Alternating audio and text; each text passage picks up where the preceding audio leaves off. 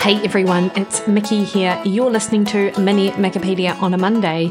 And today let's talk about seasonal change and specifically winter weight gain and what to do about it. First of all, it is not your imagination if you are a couple of kilos heavier than what you were going into the winter season. And as you know, I do like a bit of data. Some people might think this is cherry picking, but literally, if you go and plug in seasonal variation in weight to PubMed, you'll come across a number of studies that show that when we compare the different seasons, people generally weigh more going into spring than they do at other times of the year. And you know, that makes sense, right? During summer, we are out a lot more, potentially being more active. If you're in a hot environment, you don't tend to be as hungry, so you might eat a little less as well. And in fact, there is research to show that people are more insulin sensitive over the summer months as well. So it has an evolutionary basis too, because evolutionarily speaking, we had access to more fruits, across those summer months. And so therefore the body did like a really good job of utilizing that that energy. However, in the winter months, we didn't have access to that food, and therefore our bodies sort of downregulated to some degree the ability to metabolize carbohydrates. So there is that seasonal variation as well.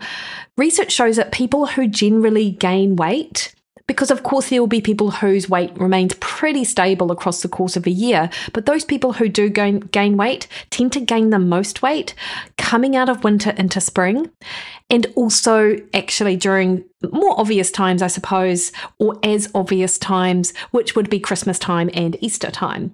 Another interesting thing, actually, that one of those studies picked up, the Australian study, is how weight fluctuates across a week. What we tend to find is that we weigh more on a Monday and a Tuesday compared to other days of the week. In light, of course, of the type of eating or the eating that was done across the weekend.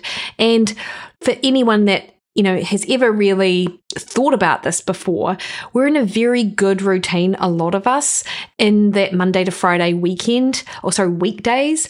And therefore, there's a lot of structure around our meal times to take the thinking out of it, we generally have sort of set meals that we might rotate in our repertoire week to week. Lunches are generally very similar because we know what's easy to put together, or if we're buying out, we generally go to the same places and what's available. And then people are in a habit with breakfast or not. But of course, come weekend, we might sleep in a little bit later. The first meal might be a bit later. Some people will skip lunch and just have a couple of snacks because of that first meal timing. However, the types of foods and stuff that we might have can be a lot more energy dense um, or calorie dense, another way of putting that. So you do end up consuming, or potentially you can end up consuming a few more calories there. So come Monday, if you jump on the scales, as they did in this study, it, you know it reveals that your your body weight is um, heavier than what it would be coming in uh, going into the weekend. Friday, Thursday, and Friday tends to have your lightest weights. Now anyone that's done work with me before and we talk about the scales, and in fact, I've done a whole mini Mikkipedia on what impacts on the scales. Obviously, with that storage of additional carbohydrate you might be eating through snacks or potentially meals.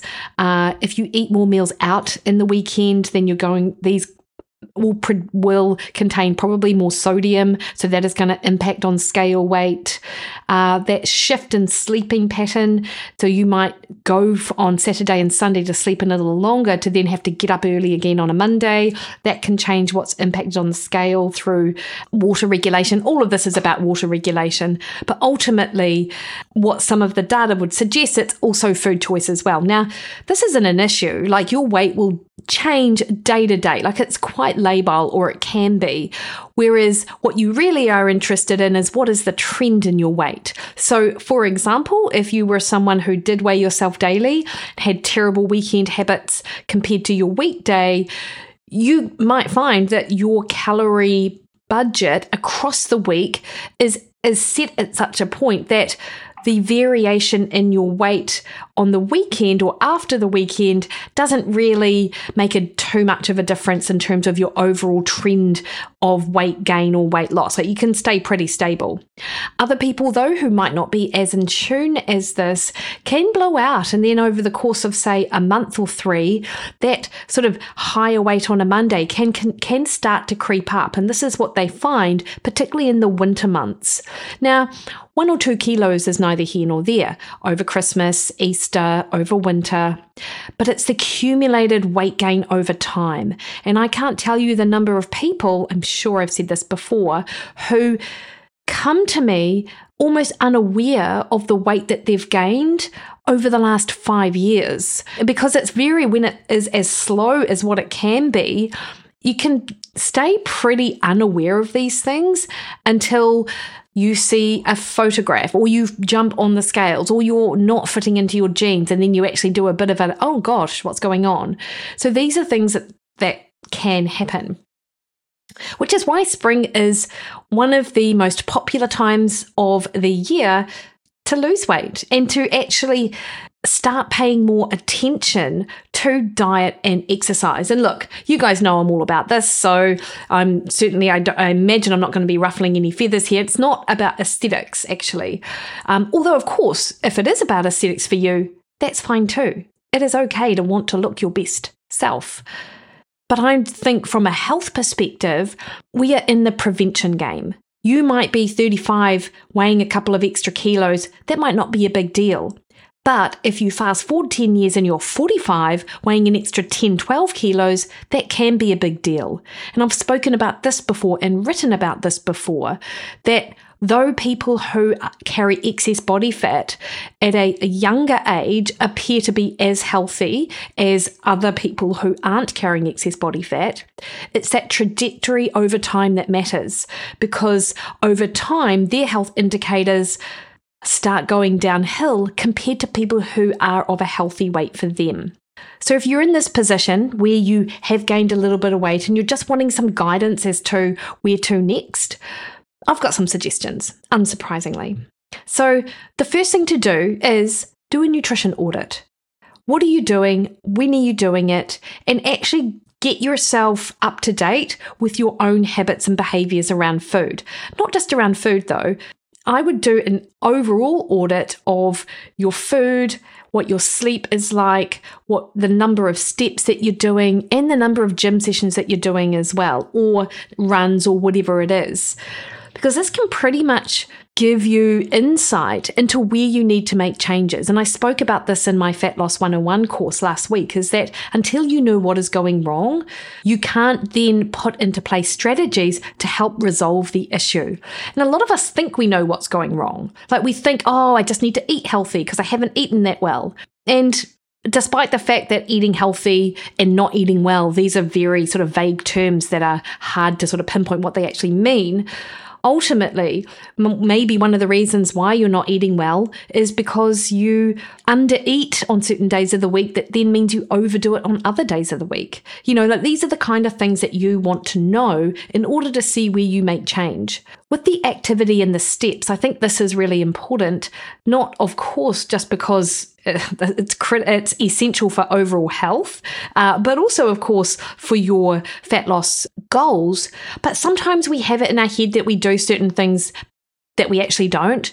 Like, I know a lot of people, um, a lot of clients, they report that they go to the gym four to five times a week. Yet, when we look back on their previous four weeks since they saw me last, it averaged to be two or three times a week, and more times two than three because of the number of times that they stayed up late with work or with Netflix to just push the snooze button and think they're going to go in the afternoon, but they never get around to it. So we can be way more awesome in our heads and on paper than what we actually are. Not that I'm saying you're not awesome, but it's easy for these things to sort of slip in without us really realizing it. And with the steps, this is key too. Over winter, we are just less active because of the obvious thing the weather, darkness um, at both ends of the day means it's harder, particularly for people who only have time in the early morning. Like it's harder both from a motivation perspective, but from a safety aspect, get out. Then on the weekends, if the weather isn't so great, we do tend to obviously stay indoors rather than get outside and, and get those steps in. So, what I would do is I would do that nutrition audit across seven days, in addition to your sleep audit, your number of steps, and your activity, because all of these things matter when it comes to fat loss. And take a daily weight as well, because you don't want to be listening to this going, Oh, I wonder if that's me. I wonder if I've gained weight. Then weigh yourself once because, as I said, weight is really labile, you want to get an average trend over the course of seven days and see what actually is going on and how that sits with where you think you are or where your ideal weight is, notwithstanding all of the limitations when you only think about weight. And you guys know that I don't think weight is the most important measure, but it's a measure. Now, you guys know I'm all about protein and I'm less about fasting now than what I was, you know, 10 years ago. And in fact, I came across a paper this week that showed that women who fast across the morning are not able to preserve muscle mass to the same extent as women who eat breakfast. In addition to that, fasting across the morning meant that their blood sugar control at that next meal, lunch, was worse than had they eaten breakfast, and particularly a higher protein breakfast. And, you know, spring resets are all about, you know, when you see it on social media, it's about detox, it's about reset, it's about sort of letting, getting rid of the old and bringing in the new. And you will always make progress. No, you will always lose weight when you choose strategies and tactics that allow for rapid weight loss. Like I'm thinking juice cleanse, that's quite popular this time of year, um, or do a shake diet, a diet, you know, have Isagenix twice a day, that kind of thing. Not to pick on any one brand, that just was the thing that came into my mind. Uh, yet, and you will lose weight, but you're not doing anything for your long term health.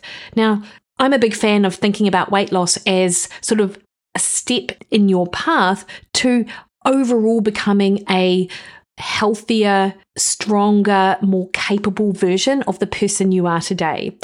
And a juice cleanse and a quick fix keto diet is not going to get you there, particularly in light of that research which I just shared. And I'll share the paper with you in the show notes as well, if for those of people who are interested.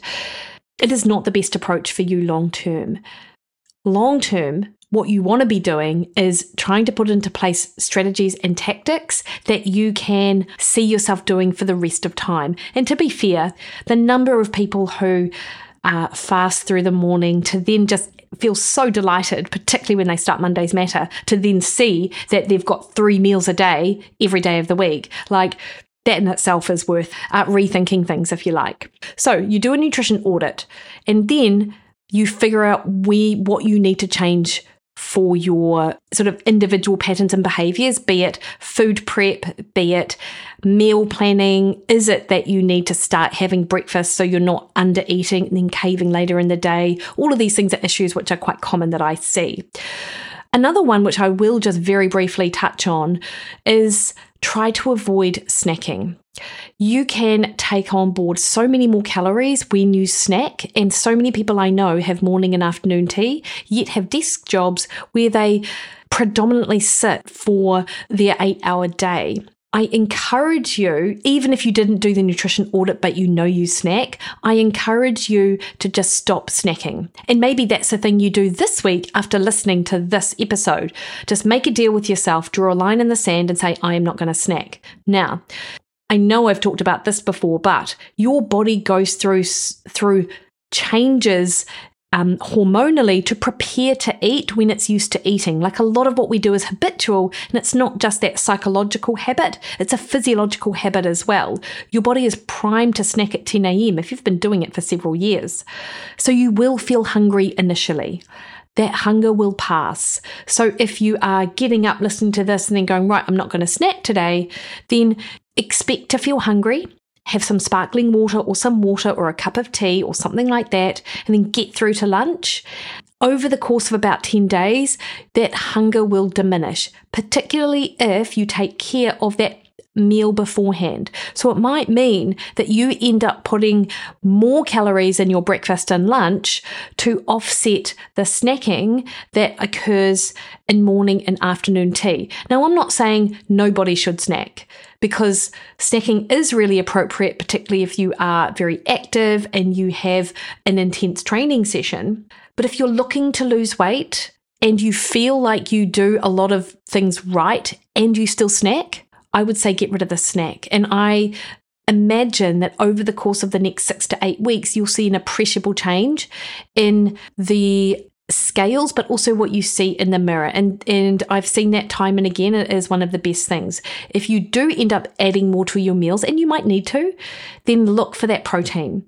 So add protein powder to your yogurt if you have fruit and yogurt for breakfast or add it to oats. I've also been having oats with egg whites added to them after you cook them to give that a bit more protein and then I've been putting the protein powder in water. It makes a little bit of a paste, and then you sort of stir that through, and that's quite delicious. Just FYI. But when you do that, you're giving yourself an extra 30 grams of protein in a meal that might not otherwise have had it. Other suggestions would be to add meat alongside your smoothie. I, anyone that follows me on social media will see that I do that. And don't be afraid to eat more at that meal because we are changing what you're doing in that morning tea time and potentially that afternoon tea time. Finally, my other little tip so the first one is don't skip breakfast. The second thing is don't snack. The third thing, never eat standing up. So just make that a rule for yourself because a lot of what goes in our mouths we're not even conscious of because we've almost it's not a decision that we make using our sort of logical brain things that just end up in our mouths before we even know it. So if you make a decision to never eat standing up, that means you have to be deliberate about what you eat and not eat. So you have to really sort of have your game on when you are clearing the kids' lunch boxes or the plates off the table or the leftovers for tomorrow that you're not putting some of them in your mouth as well. And I'm not saying don't eat if you're not legitimately hungry, but if you are hungry, then what you need to do is actually get a plate, put some food on a plate, go to a table, sit down and eat it then.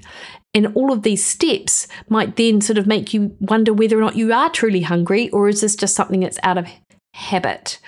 Um, I do have to say, and I will completely own own this.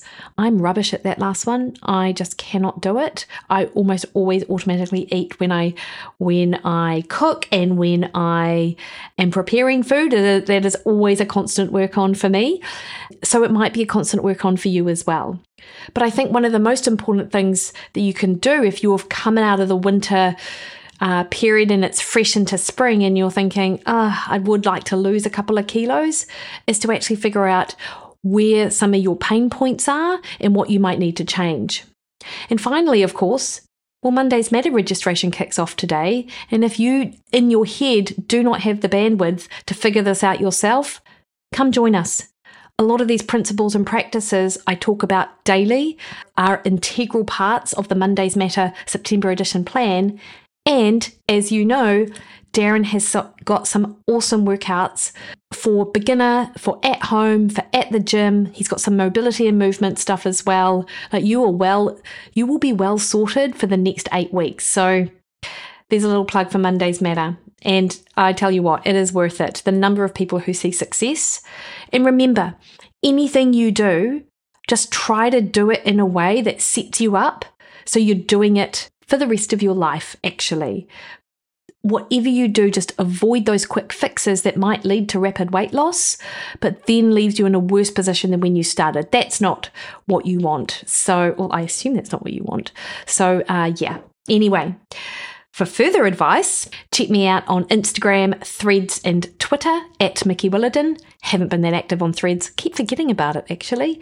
This every time I say Threads on this mini Mikkipedia, it does remind me I need to go in and actually do something there. Anyway, I will.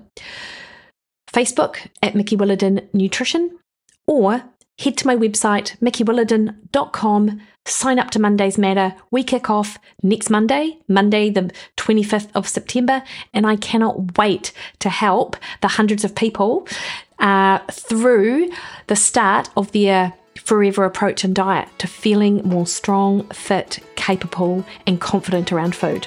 All right, guys, you have a great week.